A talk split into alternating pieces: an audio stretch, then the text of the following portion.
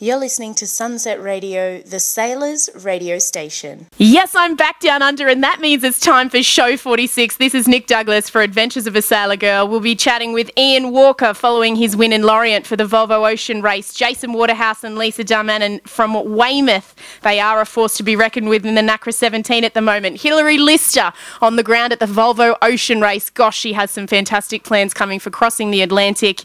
Paul Larsen on what is to come next for Speed Rocket and all of the action from the America's Cup World Series in Gothenburg. Thank you so much for joining me. Welcome, welcome, welcome, everybody. Yes, here we are back for show 46. It's been a while. I've been here, there, and everywhere, but I am back down under. There's so much action to cover this show. I think we're just going to kick straight off into our first segment Sailing News in 60 Seconds ish. Andrew Ashman, 49 years of age from Orpington, Kent, has passed away following an injury during reefing the main on board IchorCoal on the first leg of the Clipper Round the World yacht race, 120 nautical miles off the coast of Portugal en route to Brazil. I don't really know what else to say except all my thoughts are with the crew and family and friends of Andy at this time. We will be keeping posted to bring you further updates. The entire crew from IchorCoal are now safe and sound in, in hotels in Portugal, so we're, we're waiting to hear further updates and following a full investigation. More bad news for Erik Heil, the bronze medalist at the Rio Test event. He has been diagnosed with MRSA or multi resistant bacteria infection. There's no confirmation or linkage to Rio as yet, and we are standing by. This is the latest in a long line of indicators that the waters off Rio are potentially unsafe for athletes leading into 2016. To some good news, the 2015 International 18 foot skiff regatta in San Francisco, including the bridge to bridge, has wrapped up.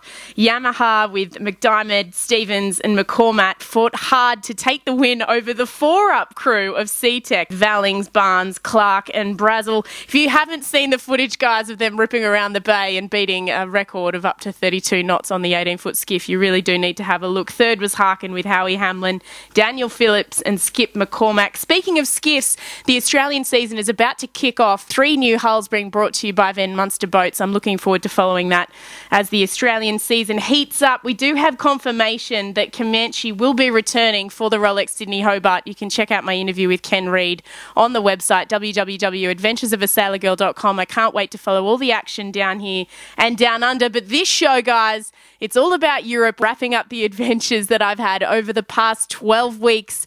We'll be kicking off the show with an interview I did with Ian Walker straight after Abu Dhabi took out the Volvo Ocean Race for 2014 15 in Lorient. They did win with basically a leg to spare, but we'll be hearing from him as well as an interview I did with Jace Waterhouse and Lisa Darmanin at the Weymouth Sail for Gold Regatta. They've continued their leading form, taking out the test event in Rio. It'll be great to hear from those two. Hilary Lister, one of the most inspirational people in sailing you'll ever hear from.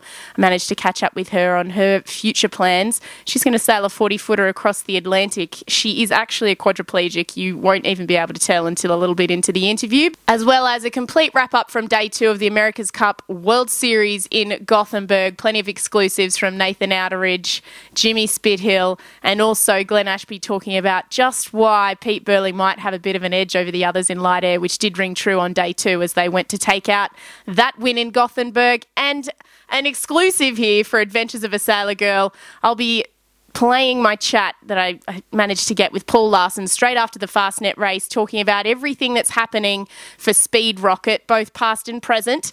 There's a few little announcements potentially.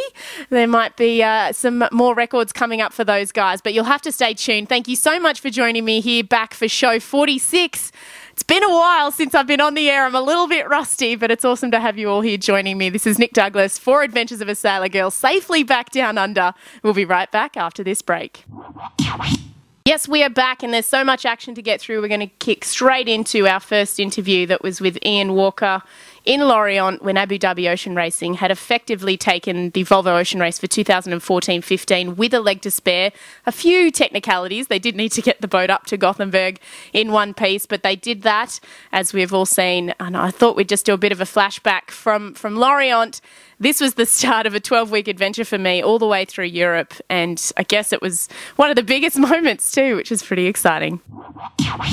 This is Nick Douglas, Adventures of a Sailor Girl on the ground in beautiful Lorient in France. And congratulations, Ian Walker, your first win in the Volvo Ocean Race. Pretty awesome for Abu Dhabi Ocean Racing. Yeah, it was pretty special. Yesterday was a yesterday was a great day. I think it was we kind of we crossed the finishing line. We all kind of went quiet. It's like we've only we've only gone and done it. Um, so, uh, but no real time to celebrate here because we're we're back into it, just having meetings about the next leg Yeah. and out to sea again. But Oh, uh, yeah, can't wait to Gothenburg. Unbelievable. The first time I sat down with you was in Auckland, and then we sat down again in Newport, and there was still so much to play for. Did you actually think this moment would happen so early? Um, I mean, Dongfeng were were sort of have been a Yeah. thorn in our side the whole race because they've just been so fast in the light, and we never really got that under control all race. Um, but we had some conditions we were fast in, and I never doubted our team has been really strong. Um, we just wanted some stronger wind and, and less light air. Uh, so, but yeah, I mean, the last leg was really frantic. Uh, we sort of had it under control, then we didn't, then we did, then we didn't. Um, and I was pretty nervous right up until rounding Ile de Groix. Um, Yeah. In the end, it panned out perfectly for us. Not only did we beat Brunel and Dongfeng, but also having one boat between us really helps as well. Yeah, definitely. And and the first and second coming into Lorient, I mean, it's probably strange to think that a lot of people were, were willing the girls to come first across the line. So still to finish on the podium, got you the win. Did, were you happy for the girls to have a win? Uh, uh, there's nobody wanted the girls to win more than me, uh, apart from themselves. I mean, when they sort of bolted on the first night, you know, I actually think this is perfect. Like if, if the girls investors could tie up first and second place, that was that was uh, a great thing for us because the last thing we wanted was Dongfeng or um, or Brunel to win with us down the pan. So just getting those first two places out of the way was. Um, was was a was a relief. Um, they sailed a great race, and, and funny enough, I, I tipped them to do well because they've been. Nobody's really highlighted it, but they've been really good upwind all race. Yeah. Everyone talks about the first few days and stuff, but actually that that isn't the case at all. The reason they did well out of Brazil was because it was still upwind, and they Exactly. they've been struggling reaching and downwind. But upwind, they've been going just fine, and um, all they had to do was sail smart, which is what they did. So you know, fantastic result, and great for great for the race, and great for them, and great for women sailing, and um, uh, and not too bad for us either. Fortunately, it might have been different. if It was the first leg. I might have been not saying the same things, Exactly. but uh, right now it was it was a perfect story. Yeah, no, that's brilliant. And for you personally, I know this is your third time around, but the second for Abu Dhabi Ocean Racing. How does it feel? I mean, you've done Olympic sailing, you've done AC sailing. To get this one as well, does that feel good? You know?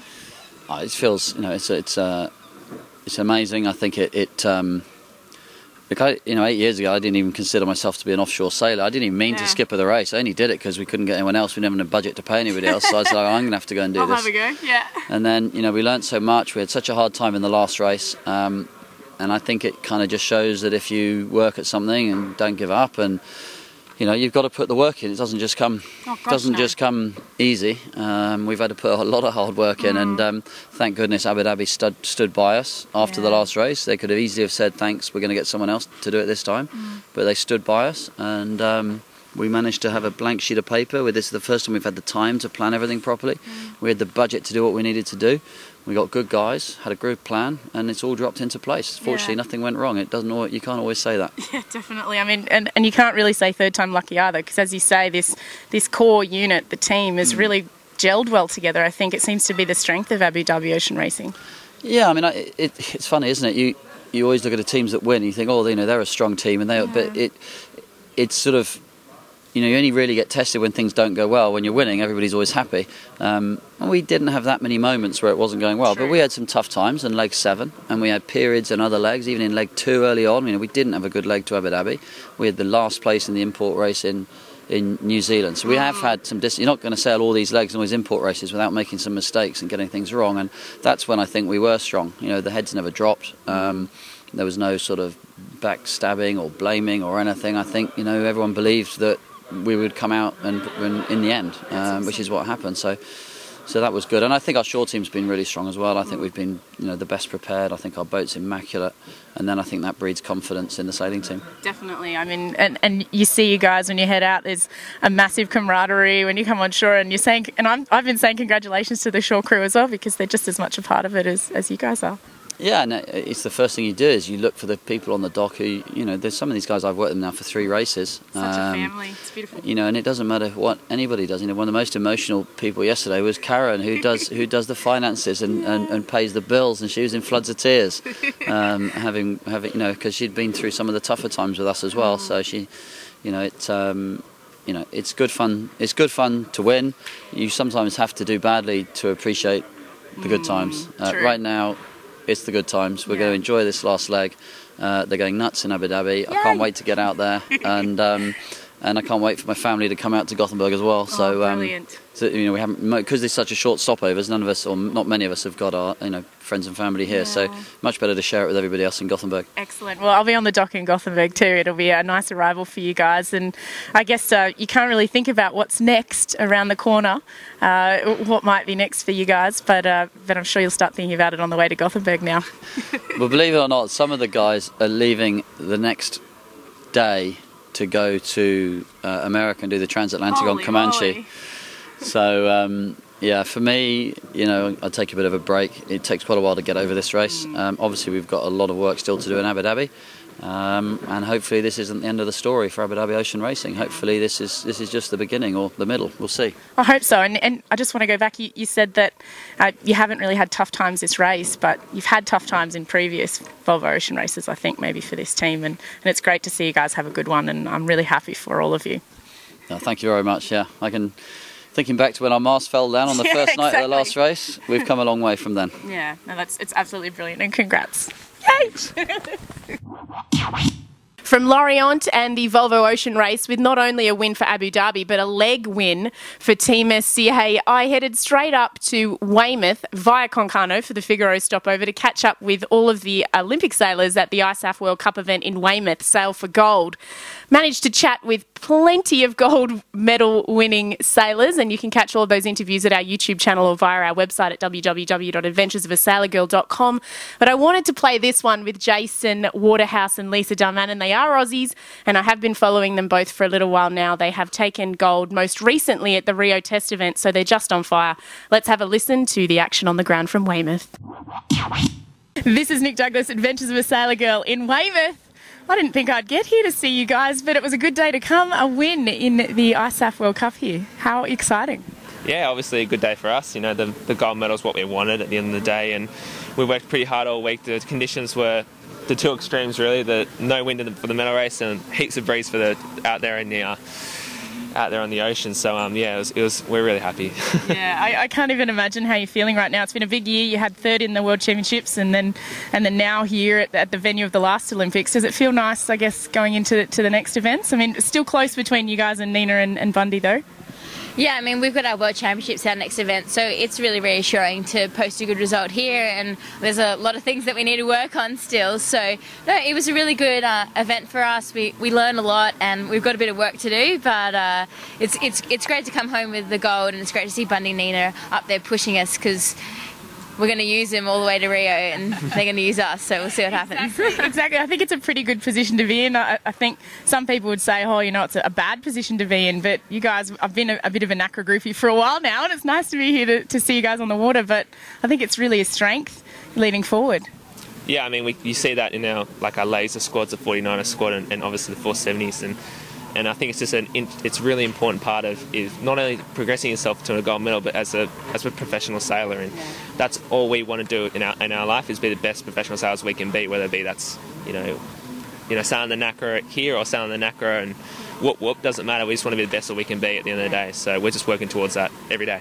Awesome. And the, uh, you're talking about being the best sailor you can be. I know you're doing a lot of other sailing on the side, heading to the extremes in Cardiff very soon.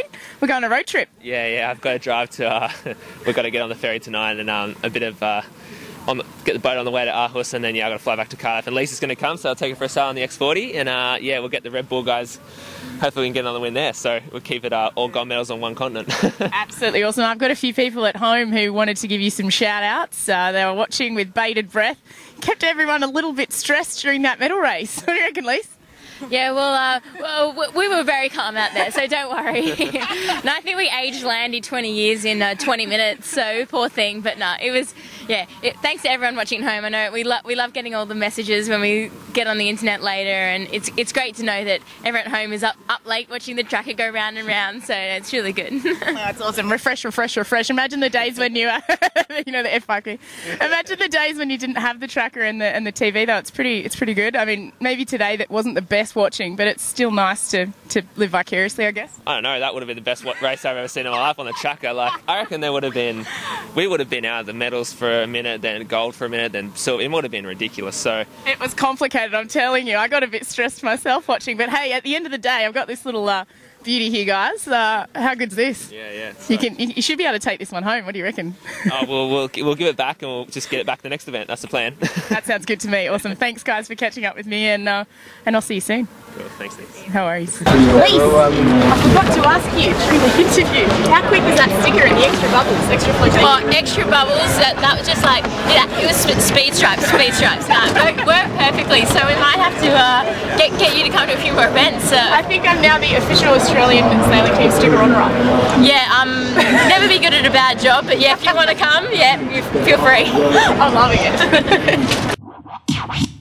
From Weymouth, it was straight on to Cardiff for the Extreme Sailing Series, and at the end of that event, overnight travel to make it in time to see Alvimedica win the last leg of the Volvo Ocean Race for 2014-15. There is an interview with both Will Oxley as well as the skipper Charlie Enright on my YouTube channel, but I wanted to play you this interview. It is my favourite from Gothenburg with Hilary Lister. She is a quadriplegic. She is absolutely amazing, and she is now going to sail across the Atlantic on her 40-foot boat that you will hear about in this interview have a little bit of a listen. Absolutely incredible. Oh yeah, just just no words really. This is Nick Douglas Adventures of a Sailor Girl with Hilary Lister on the roof of the beautiful Sailors Terrace here in Gothenburg. Pretty glamorous, isn't it? It's absolutely incredible, isn't it? Yeah, all these boats and um, yeah, glamorous people everywhere. I know. I, I feel a little bit out of place. Yeah, me too, definitely. I don't, I don't do glamorous. No. Well, and, and I, but we get sailing, don't we? You might get sailing a little bit. Yeah, I hope I'm going to get out on the Extreme 40 tomorrow. So yeah. GAC have got their Extreme 40 here. Yeah, which is pretty exciting. But you yourself, you've done quite a number of, uh, shall we say, ocean race cross- crossings, which might put a few of these Volvo Ocean Race sailors to shame. Um, I don't know about that.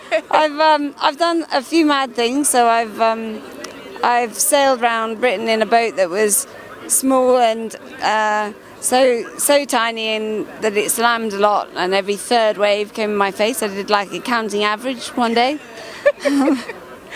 and um, yeah, I've ended up swimming inside my clothes. Oh my god! So that was the first time in 20 years I'd been swimming. It's quite cool actually. Oh wow! A little bit of freedom. Yeah. Yeah. yeah. Nice so. to feel weightless, but you, you are uh, people who are who are watching may not actually realise that you um you're actually a quadruple quadriplegic. Oh yeah, I forget that when I'm talking about sailing. sorry.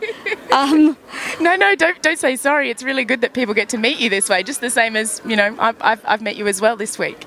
Yeah, I think, you know, I'm paralysed from the neck down yeah. is, is, kind of the the reality. But when I um, with sailors, I just feel like another sailor. How cool is that? That's fantastic. That's all I want to be known for. I don't want that tag, you know, no. disabled sailor. I just want Hilary Lister sailor. That's fine. Well, that's how I know you.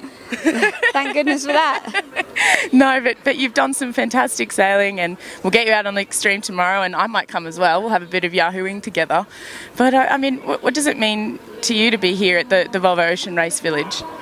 Uh, it's so exciting. Yeah. I mean, I've watched the Volvo Ocean Race from afar, from you know 2005 when I started sailing, yeah. and um, I've been jealous of these guys on every leg ever since, um, even the really nasty so- Southern Ocean ones. So um, yeah, it's just such a privilege to be here. Yeah. So, and especially you know with Andrew Pindar and all the guys that have backed me from the very beginning. Um, yeah, it's a real honour.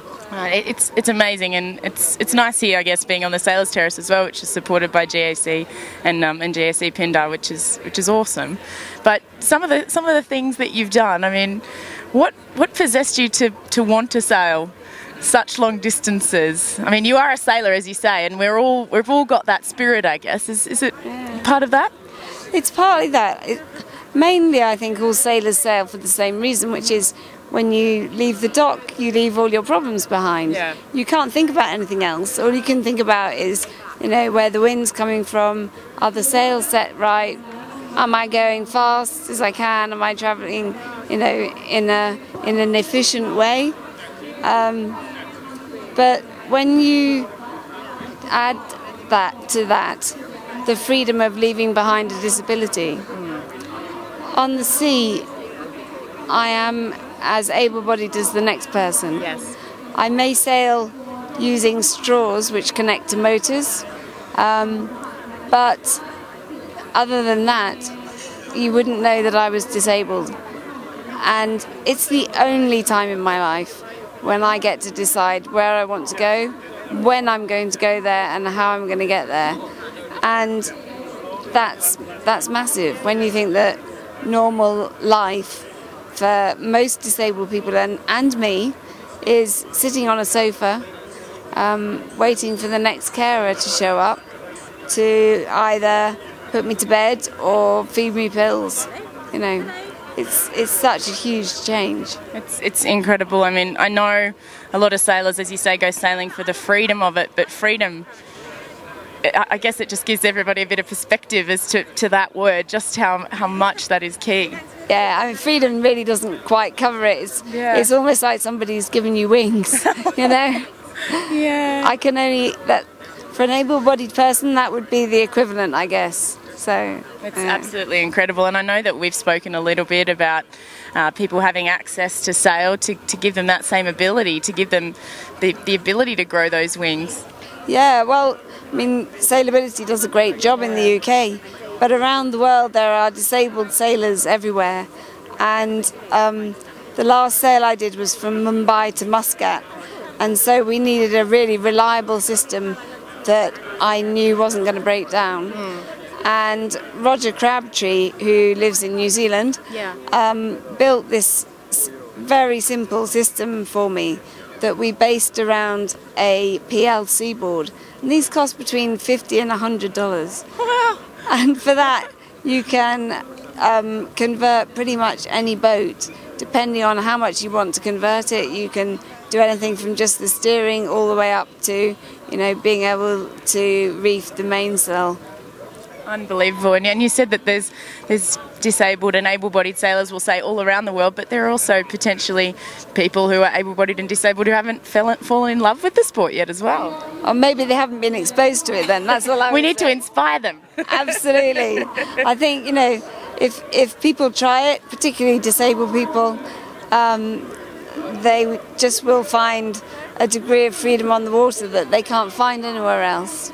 Yeah, more people on the water more often, like in general. Yeah, just, just, I mean, we could have meetings while we're sailing. Mm. We could do, you know, we could do pretty much everything while we're sailing, really. So we should just move life to the water. yeah, yeah, I'm with you Sounds on like that. A good, sounds like a good thing. Now it's it's quite cool because I mean my my blog is called Adventures of a Sailor Girl, and so is the radio show, and everyone started calling me the Sailor Girl. But I think maybe maybe your adventures are just way more out there than mine. I, I, uh, I feel fake. no, no way, no way. No way. everybody is, you know, I think everybody does the most they can do with their lives, Mm. and sailors are really uh, the people I think who push that that live every day to the max Yeah. kind of thing, to, to the absolute limit, yeah, um, and that's partly what attracts me to the whole thing. yeah. We're, we're go hard or go home people, right? Yeah, absolutely. Work hard, party hard. Work hard and party hard. I mean, I've got I've got to be a bit cautious about that. I wish I had sunnies right now, actually. no, but but but it's been awesome to meet you, and I know we've had a little bit of a chat as well about um, you know maybe not the issue of of disabled sailing getting back into the Olympics, but maybe some more solutions because that seems to be a great way to inspire people and to expose them to be able to to have their own wings. Yeah, absolutely. I think, you know, there are a million different ways that you can get in a boat. Whether you start off as a passenger, as I did, and then find an engineer who's capable of hooking up um, a an autopilot drive to a joystick because it is only just a switch. Switch it one way and you'll go to port. Switch it the other and you'll go to starboard. That is the coolest thing. It's so it's just like a tiller. yeah, it is basically a mechanical tiller. It's fabulous. That is incredible. And so, what, what what's the next adventures that you're planning? Because I'm sure you've got thousands in your brain, just um, like we all do. yeah, I think you know some some of the dreams are further away than I would like them to be, and some are uh, more realistic. I, let's say, but um, I guess for me, the biggest thing is that when everybody else sees land, they're all going. Oh, think of the food we can eat that hasn't been dehydrated, rehydrated, left to go cold, and then forgotten about. You know, um, I'm just thinking, oh, this has to end this freedom has to end. I have to go back to a life where I'm relying on other people to do everything for me. And um, so, yeah, for sure, more more ocean passages, please. All I need is a 40 foot boat. I promise I'll give it back, maybe even in one piece. Excellent. So if anybody wants to help you out, Yeah, quite. yeah, Yeah, yeah. no, no, that's fantastic. And and we can read more about your adventures on, on, your website as well. Yep, so you can look me up on hilarylister.com and look up uh, my charity, which helps get other disabled people on the water as well. Um, it's called Hilary's Dream Trust because unfortunately there was a Dream Trust already, so I had to have my name in front of it. Oh, but that's not that's that's not a bad thing at all because it, it's it's pretty inspiring. But I mean, it's also lovely that you want to share this experience of being out on the water with everybody. Absolutely. It's such a buzz, isn't it? That you get it's such a buzz. How can you not want to share it? I know someone went out on the Extreme 40 this morning and they said, Oh, you know, you won't be experiencing the same thing as me, but when that hull lifted out of the water, I just yahooed. And I said, Oh, no, no, I do that every single time. Oh, and even when I'm on the rib and I see it lift up, I go, Woohoo, because I'm living vicariously. It's awesome. It is just incredible, isn't it? Watching them, watching these guys at, at the peak of their careers, performing at the highest level is just, or you know, jaw-droppingly awesome. But like you said, we all have our own adventures, and, and one doesn't mean more than, than, than the other. And there's people who are club sailing who are achieving their own dreams every day, and hopefully you'll get to do your next adventure on that 40 foot boat as well. Yeah, absolutely. I think you know, it doesn't matter what your dream is. You just have to try and go for it. Yeah, that's unbelievable. Thank you so much for chatting with me, and um, and I look forward to going sailing with you tomorrow. Yeah, fantastic. Woohoo! See what I mean about inspirational? Hilary Lister, incredible, absolutely amazing. You, you definitely have to follow that one's journey. Uh, she's just. Uh, I, I don't I don't know how to explain it in words, but just one of the most inspirational sailor girls you'll ever meet. And she calls me a sailor girl, so I call her a sailor girl, and, and it's all happiness. And I have managed, I, I did manage to catch up with her later on in, in the European adventure, which was absolutely brilliant at Cowes Week. She did go for a sail with, with Team SCA as well, so you can check out a lot of her other adventures via the Team SCA page. So have a look there. From the Volvo Ocean Race in Gothenburg, for me it was straight down to La Rochelle for the J70 Worlds. From the J70 Worlds and live commentary for a week, I headed straight back to the UK and on to the America's Cup World Series in Portsmouth. From there, over to Poland for the Energa Sopot match race. I did also have Stena Match Cup in there somewhere as well, so we'll, we'll put that one in the mix. And then on to Cowes Week and also the Fastnet race, where I did do a bit of work with Team SCA. Absolutely awesome. Finishing off the trip with the America's Cup World Series in Gothenburg. But first, I managed to catch up with Paul Larsen on everything that's happening with Speed Rocket, uh, both past, present, and uh, and into the future. They're going to be looking to set a few more records. This one's a bit of an exclusive, and I know a bunch of you adventurers have been waiting to hear from the man himself, the fastest man on water. I believe it's 64 plus knots that he's held over 0.5 nautical miles. Absolutely incredible. Let's hear from Paul Larsen. This is Nick Douglas for Adventures of a Sailor Girl, and on the line, direct from Wayvisa, we have Paul Larsen, currently the holder of the fastest man on water record. Paul, how's it feel to be so quick?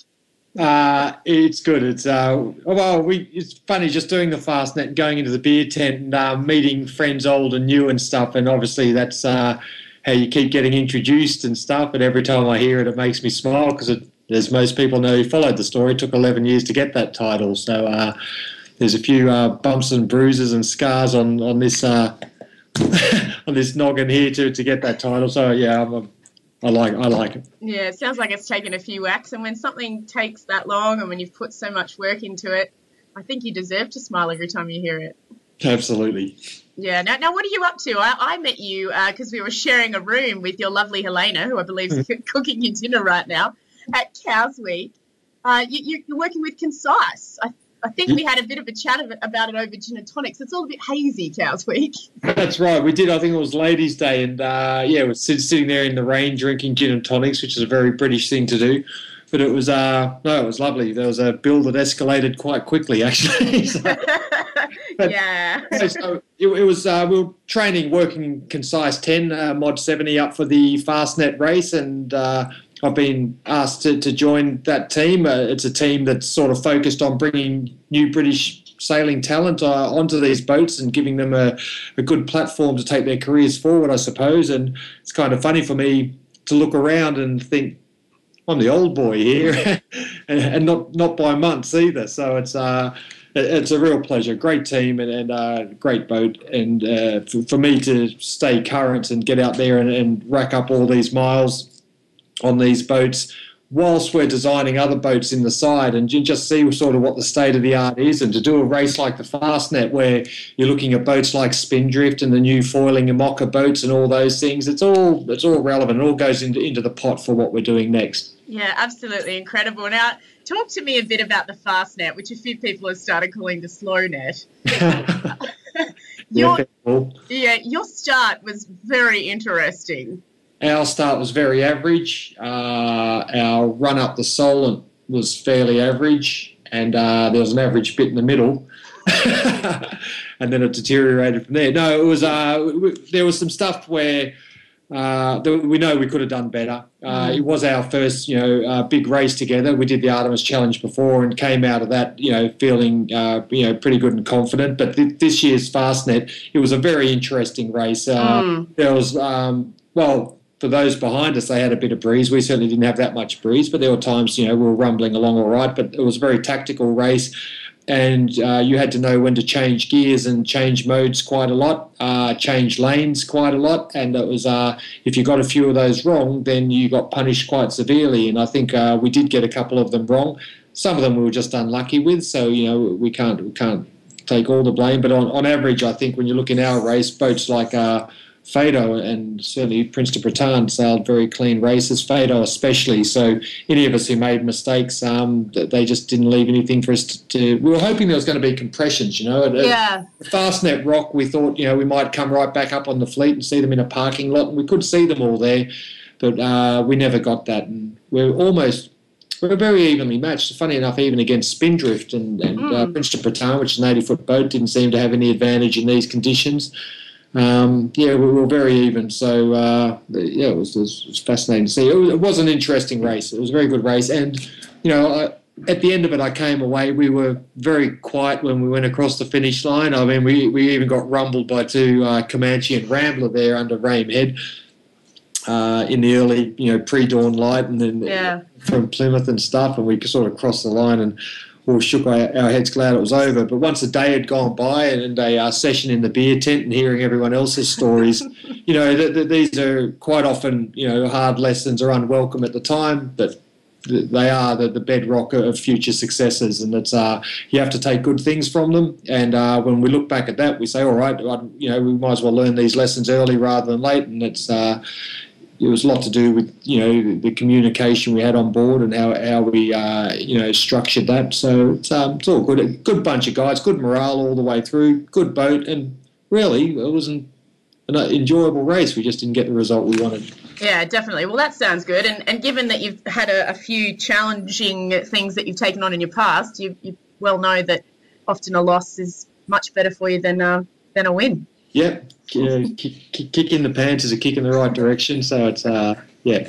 Yeah, So- that's incredible. So certainly taught me that lesson. Yeah, and speaking of Sail Rocket, your current record that you hold is Sixty-five point four five knots. oh, is that all? yeah, yeah, yeah, yeah. It's uh, it's it's not under threat yet, but I'm uh, I watch everything that goes on and along, and, and watch. Uh, quite often, it's the little people in the background uh, tinkering around with ideas. I think you know, there's a little bit of merit in that. If you, if Yeah. you, if you stick at that, they, you know, there could be a little pot of gold at the end of that one, and uh, whether they do or not, it will be interesting. But yeah, someone will come at it one day, so I'll enjoy it while it lasts. Yeah, that's awesome. Maybe maybe you'll get to challenge it yourself with a team. Maybe not actually sailing, but maybe in design or development later on. Yeah, yeah. Well, you, I always think that you know you, you, you want to see someone else come and have a go at it. There'll, there'll be a time where, uh, you know, it's nice to have it for a while, but you, you do want to see the sport develop and go forward. And uh, I say that, but in reality, when someone comes at it, I might be a lot more protect, protective about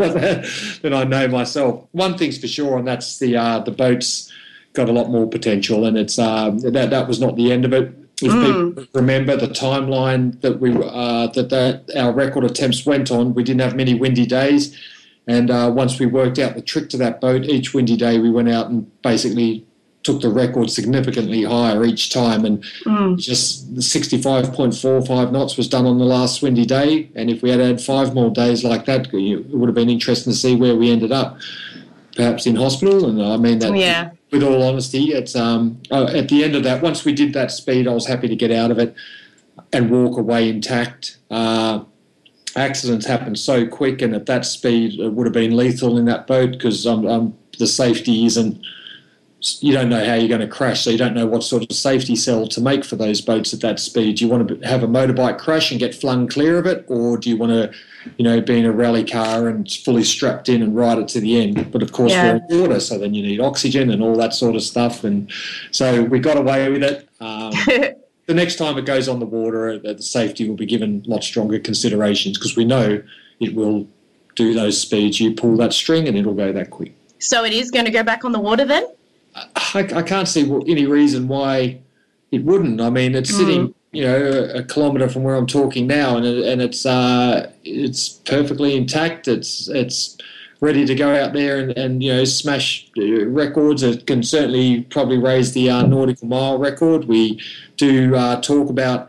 Uh, Helena going and having a shot at that, and if she went Nice. but you know it, it will have to fit into the program and what we're doing next unless someone wants to come and uh, just back that one alone but if she does do it uh, it would be the outright record should be going for it wouldn't be we wouldn't do the women's record It- it- Sure. that, that boat doesn't care who pulls the strings so I don't think she should uh, well we've discussed this and neither of us want to you know sort of you know dim- diminish what a woman can do in that boat by just going for that record go outright and uh, and go for it. So yeah, Un- and that, understandable.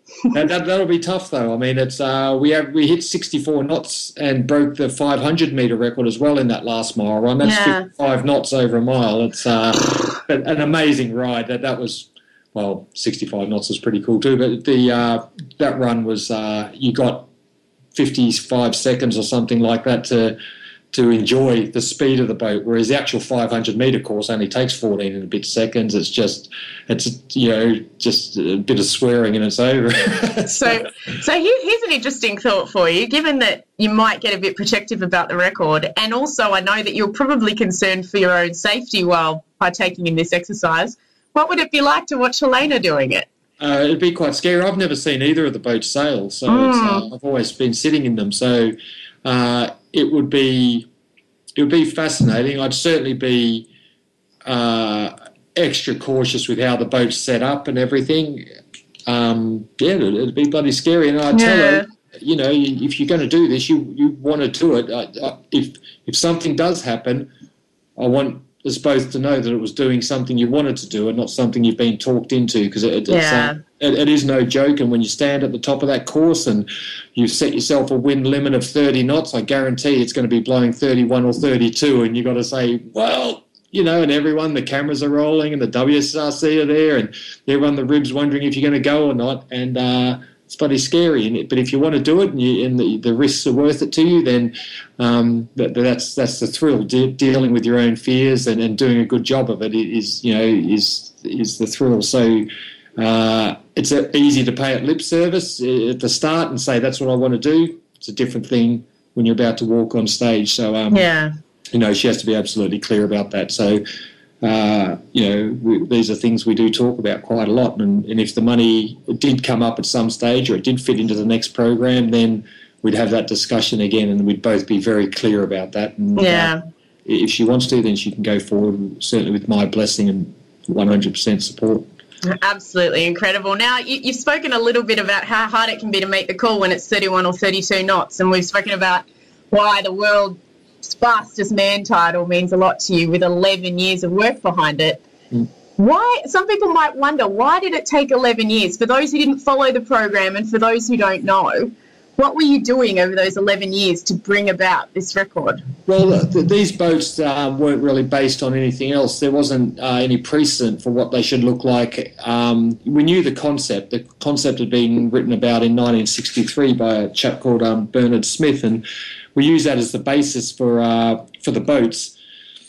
But uh, when you go out there, you can do all the modelling and all that. And you don't have a lot of money to start off with. You Yeah. To uh, you know, use what uh, credibility you have and, and what resources you have to get these things together. But you go out there and quite often learn uh, problems that are hidden away in the concept, and that can be how it behaves. You know, you can look at nice static maths, but when you put it in a dynamic environment of shifting gusts and winds and the boat's swinging around, you find all these different problems, and you don't always have the resources or the sponsor support to Yeah. to, to deal with these problems. And after a couple of crashes, as we had, people can get a little bit, you know, risk averse and start to step back from it, and you're left holding the baby. So, uh, one advantage I did have is that I didn't have any plan B to fall back on. Uh, once we committed to that boat, it was. Um, you know, if it failed, then our only, then we got to a point where the only way out was to keep doubling down and keep going forward. And quite often, I look at people who have got, you know, families or engineering companies or something like that, and I think uh, there's going to come a point where you're not going to be willing to risk it. Whereas we we had to keep going forward. Yeah. Uh, I know that feeling. yeah. it's actually it's actually a position of power, and it's uh, when I look at you know young guys coming into sailing now, and they've just come out of Australia or New Zealand or somewhere down there, and they're living out of a bag, and uh, they're just happy to get on any boat they want to get onto. You think you're actually more powerful than you think you are because you, you'll just take a plane ticket and jump on something, and if you keep that attitude, you'll end up wherever you want to go. And Yeah. it's, uh, I mean, it's um. So yeah, so we, we had no no plan B, and uh, so eleven years, lots of crashes, lots of research. Uh, we thought, I mean, after six or seven years, uh, we got Sail Rocket one, and uh, I thought I was within you know twenty seconds of getting the record when we did that somersault. I thought Yeah. the 50 knot run, and that's what was going to put us as number one. And see, that's a classic example. I thought I was going to realise this dream there, and actually, it took us another four years and a whole new boat and, and a whole lot more money 18 months in a build shed in East Cowes, you know, just uh, sweating out that new boat before we got the record. And I sometimes wonder if 65 knots would have existed if I had have broken it with that first boat. So that's a classic case of, of being smacked down when you're so close, but actually turning it into a much more beautiful story in the end. you know, Yeah. By overcoming those failures. So yeah, we certainly and and we had to fund it all ourselves initially. So it was just any money that changed hands was just what Malcolm and I. I'd go away and do a boat race and earn money and come back and chuck a few grand in, into Sail Rocket and Into uh, kitty. Yeah. didn't expect to be a boat builder, and you know we ended up building both of them. Um, and uh, you know we, we just for I think twenty thousand pounds we built Sail Rocket One, including the wing, and that's the complete build and design budget uh, with you know for a carbon Nomex boat. Thankfully, lots of product sponsors giving us material, but very little money changed hands. So that involved us rolling up our sleeves and spending long hours in the sheds, and and all that was good too. You know, I, I'm really grateful. One of the best things that happened to us was no one gave us money at the start because it taught us to, um, you know, how to build, and certainly taught me a lot more about design. And uh, when the boat broke and was in bits and pieces down in Namibia, I knew exactly how to put it together because we built it. So it was, uh, Yeah. And slowly you dropped out of normal sailing, and you say no to enough rides. You know, they people stop calling, and so it's quite nice now to, to pop back up in sailing. And, and you know, I really appreciate getting on someone else's boat and handing them a job list at the end of the day. Oh, that's awesome. And, and being able to say yes again. But you've, Yeah, you, yeah. you must have learned so much from this whole program. You're probably invaluable to any boat you jump on. Yeah, it's good. Uh, it's uh, probably because I've learned to question things um, a lot more. I, I, don't just take it for granted that that's how it is and that's how it should be. You understand the, the processes that might come into designing or making something real in front of you, and uh, and that you know, sometimes they just have to be signed off and they should be questioned afterwards. So I stand back and look at all aspects of the boat, and also because we built some pretty interesting, uh, you know, systems and got them to work. I, you know, you can look at all systems, and when people talk about foils and we should change this and do that, I, I can usually I've probably got a good idea of the whole big picture and exactly what's involved in in designing and making and modifying and, and what the issues are. Um, and I, I find myself just sitting on a boat that I would just sit on and look at a foil and go, oh, yeah, that's a foil. Now I just find myself staring at it you know, for hours just, just watching the intricacies of it and exact, exactly what is going on there, you know. And uh, so, so, so offshore racing is probably really good for you. You're probably entertained most of the Fastnet race just looking at things. Oh yeah, yeah, all sorts of things. Watching that phosphorescence come off the foils. Oh, amazing! Uh, yeah, and then, then you know you could see the, the, the, this almost neon glow of this phosphorescence coming off the foil, and then you could play with the incidence of the foil and. Uh, and uh, play with the pitch, and you could watch the tip vortice get bigger and smaller in this phosphorescence as it streams out the back. And yeah, I'm just running around with a kid going, look at that, look at that, look at that. This is brilliant. It's like the ultimate, you know, tow tank. So yeah, it's, it's, a, it's yeah. That is absolutely awesome. So, given that you're back in the sailing world, but Sail Rocket is not dead, what is next for the fastest man in the world?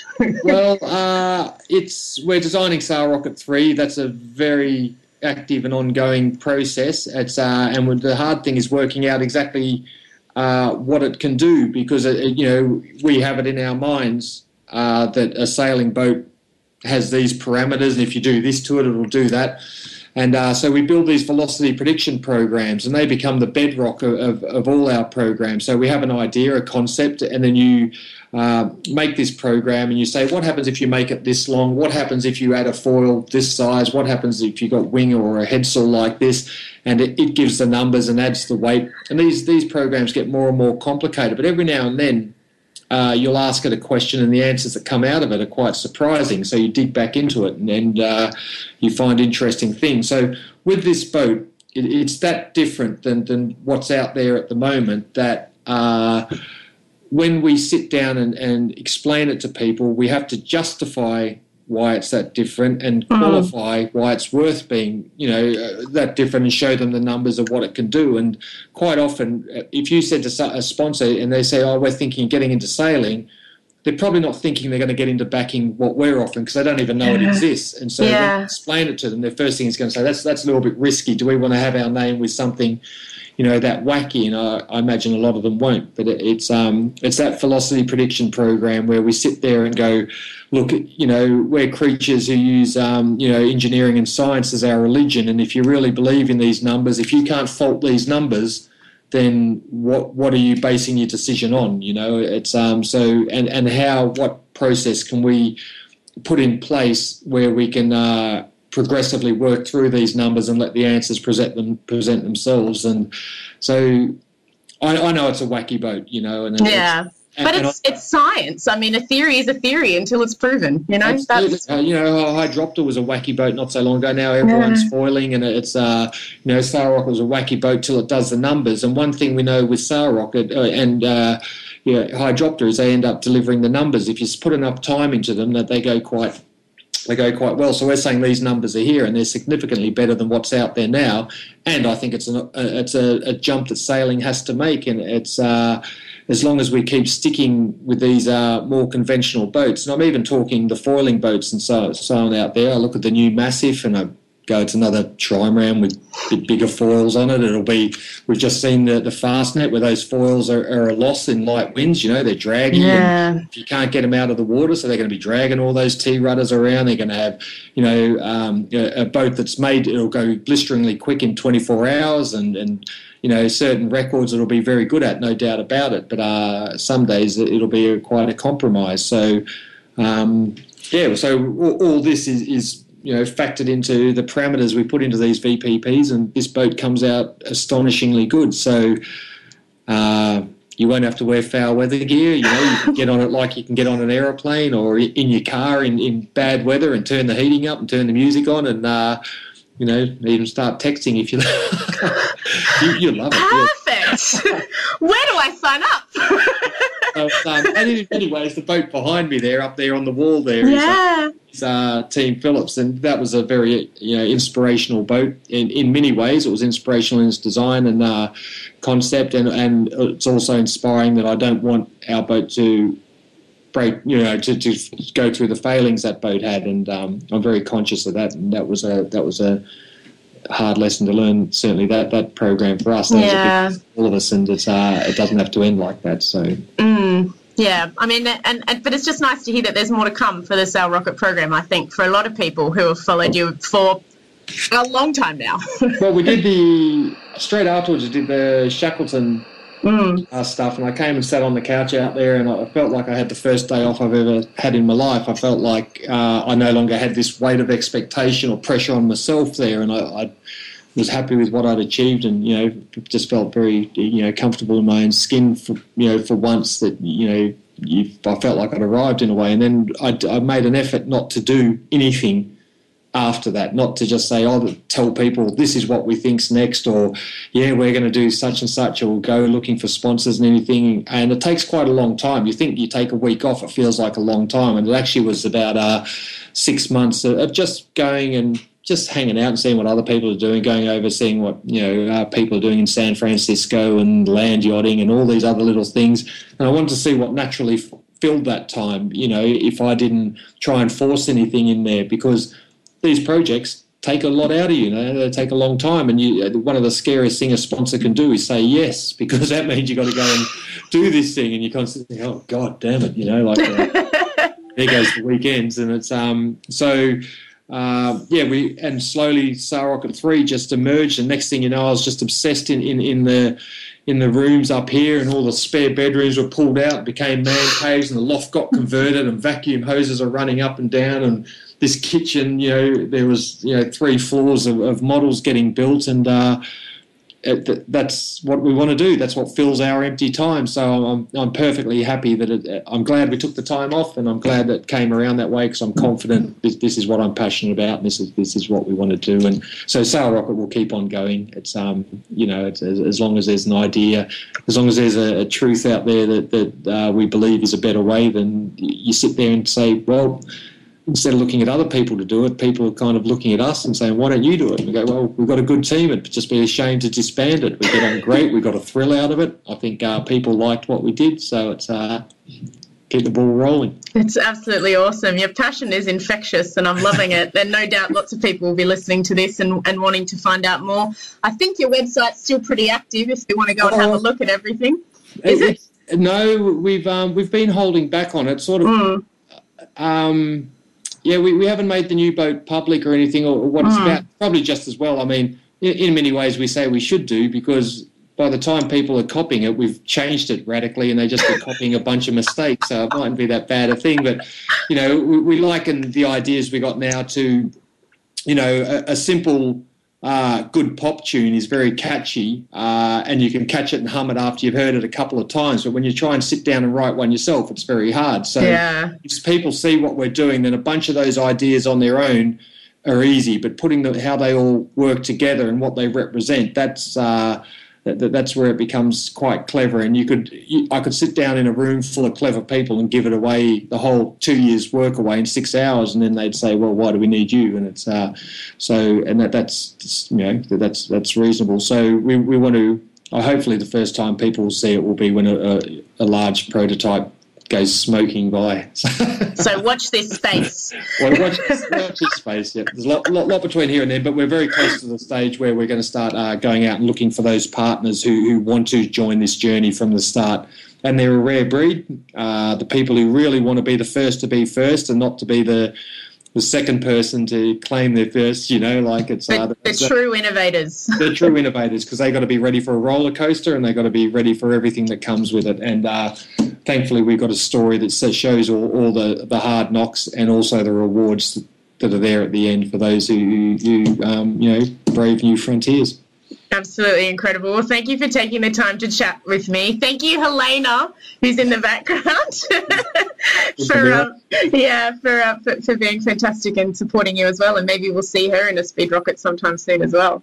I, I, yeah, I hope so. I hope so. I, I'm pretty sure it'll. Oh well, we're, we're going to take it down here at Speed Week and rig the boat up for the first time in since it did that record run, and just make sure she's all intact. And she will be on display in Birmingham later in the year at the Advanced uh, Engineering Show up there. So that's a lovely context for this boat, and they're very excited to have it. So. Um, yeah, if, if people like it, and if we can play it down and, and be as, as humble as we like about it, but people just want to see it and get it out there. So, um, yeah, why not? It's absolutely awesome. Well, we'll have to touch base again. And um, I'm watching this space, especially if you're promising me uh, connectivity inside this pod. I'm very excited. Okay, okay. You'll like this one. You'll like this one. Absolutely You've got to awesome. Get the right.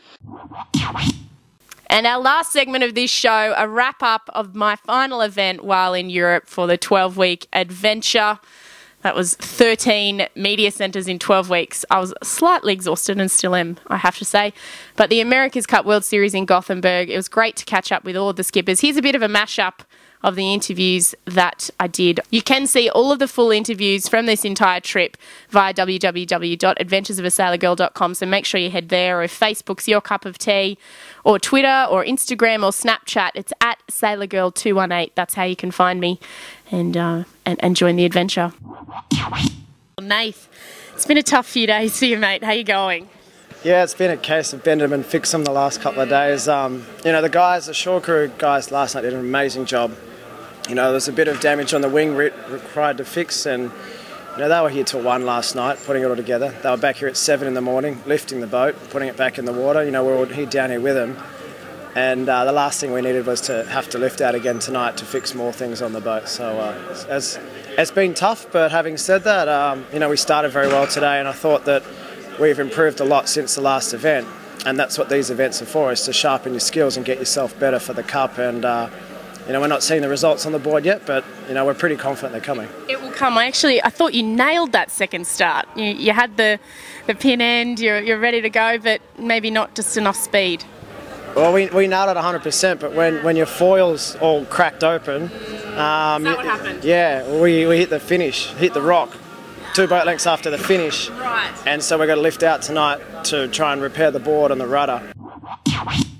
Glenn, good day out there. Two threes. I thought you were going to have a two in that second one, though. Yeah, look, the racing was, was close. We were a bit, uh, you know, a bit bummed not to, to finish second in that last one. We had a great great tussle with uh, Ben and his guys, and uh, really, really enjoyed the racing. And um, yeah, just a shame, shame that they put their zero up right at the end there when we sailed into that lighter breeze. But uh, full credit to them, and you know, Jimmy and the boys did a did a good job to, to sneak away. They had a nice little break, and you know, managed to uh, to probably look over their shoulder at the battle that we were having you know, a lot of the day. But uh, at the end of the day, the racing is what we're here for, and uh, thoroughly enjoyed it. So hopefully tomorrow, you know, double points, um, everything's up for grabs. So it's uh, the regatta's really going to start tomorrow. In actual fact. And a little bit lighter. It'll be interesting to see you guys race in some light breeze.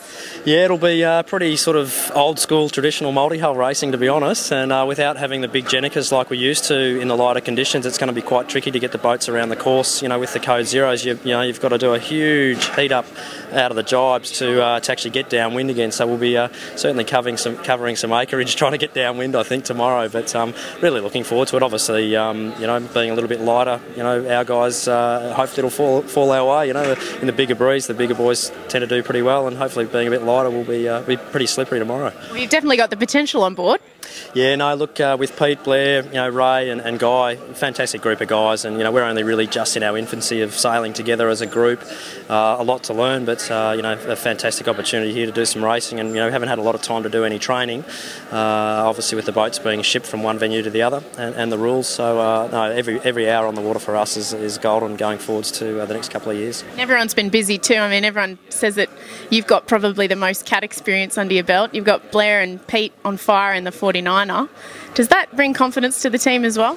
Oh, look, absolutely. I mean, uh, you know, with Ray's experience of all the big boat sailing, I guess my multi-hull experience, you combine that, and then you combine Pete and Blair's, you know, Olympic, you know, top level experience together. You know, those guys have definitely got their eye in, and uh, you know, it's fantastic for me to be able to sail with those guys and know that they're, you know, on their game. The touchy-feely side of their sailing is as, is as good as you get, and um, really, it's just a matter for us to combine as a group. Um, you know, put our best foot forward and um, you know, utilise that, uh, that those skill sets.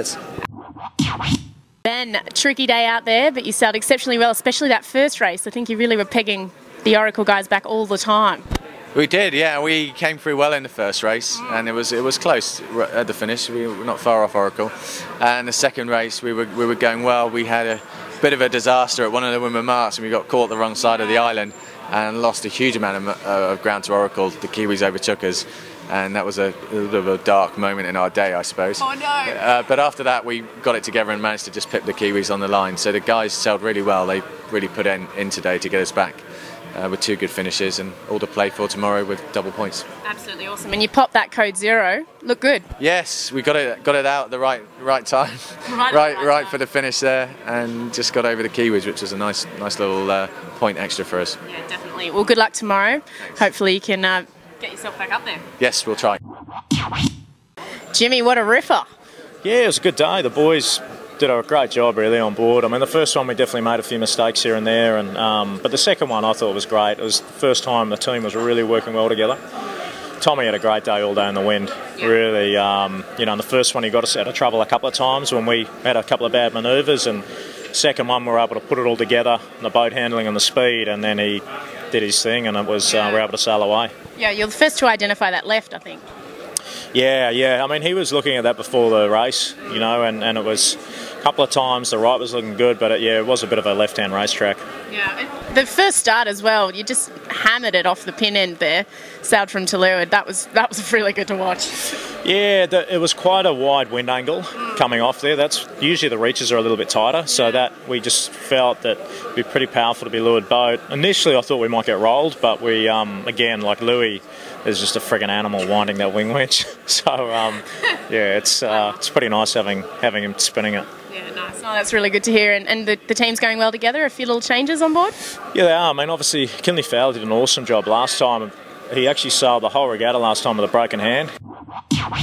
So that's the end of day one here at the Louis Vuitton America's Cup World Series in Gothenburg. We do have Oracle Team USA leading the way, but you just heard Ben Ainslie is going to bring it tomorrow, so it'll be interesting to see what happens. It was also great to hear from Nathan Outteridge. They did have some damage on their foils at the finish of the first race today, which is why they then used race two to test their code zero, given that tomorrow's looking like much lighter conditions. Also great to touch base with Glenn Ashby. There's so much more potential coming from Emirates Team New Zealand. I can just feel it. This is Nic Douglas for Adventures of a Sailor Girl. Dino, what a cracker in that last one, a second. That's that's the potential we want to see. Yeah, well, it's felt like we uh, we just needed to string a few things together to get a result, and we, we had a, a great practice day leading into the racing. Had a tough toughish day yesterday where we just didn't start well, and so today we wanted to get a couple of good starts and see if we can you know turn those into good results. And the first one we second around the first mark, but managed to sort of uh, po- pooch the first run. Um, um, which was really frustrating because you know we we felt like we deserved better than the result we got there, but then to sort of bounce back and have a second in the last one was really satisfying. Yeah, I think you, you were winning at times in that second one as well, but like you say, maybe that the hunger from the first race really pushed you um, over the over the edge to, to go well in that second one. Yeah, well, I think we we're just more frustrated because yeah, just the first one felt like it should have been a better result than what it was, and. Uh, um, but you know, it, it's sailing. It's sailing in these conditions. It's sailing against these you know tough teams, and you, you have got to get everything right. And um, but it was really yeah, it was satisfying to you know mix it up at the front, and you know, hopefully um, Bermuda we can take it another step further. Yeah, finally we had a good race. Um, you know, we've been saying all week and all at the last event, you know, we know we can do it. And, you know, we had a great start and we kept it very simple. I think once you get to mark one in first position and with a lead like we did when we got there, it's just about keeping it simple the whole way around. For us to, to execute a good race in front of the home crowd, in front of all these people who are coming down here to watch us sail, and, um, you know, we felt like heroes and it was awesome. And uh, it was just a huge team effort, you know, to keep putting the boat back together, getting it on the water this week. And, uh, you know, it was a perfect way to repay everyone for all their hard work a tough day out there, Ben.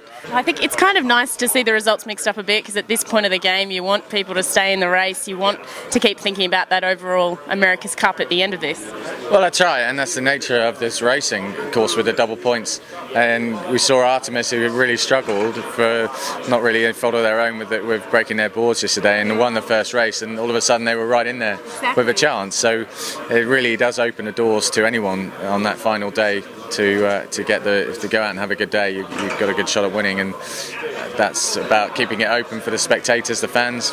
As competitors, we have to deal with it. yeah, I know it can be tricky, and even the breeze today makes it, and it increases the pressure a little bit because you don't always know exactly what's going to happen, and maybe a, a bit of a, a, gear issue in the second race in terms of speed?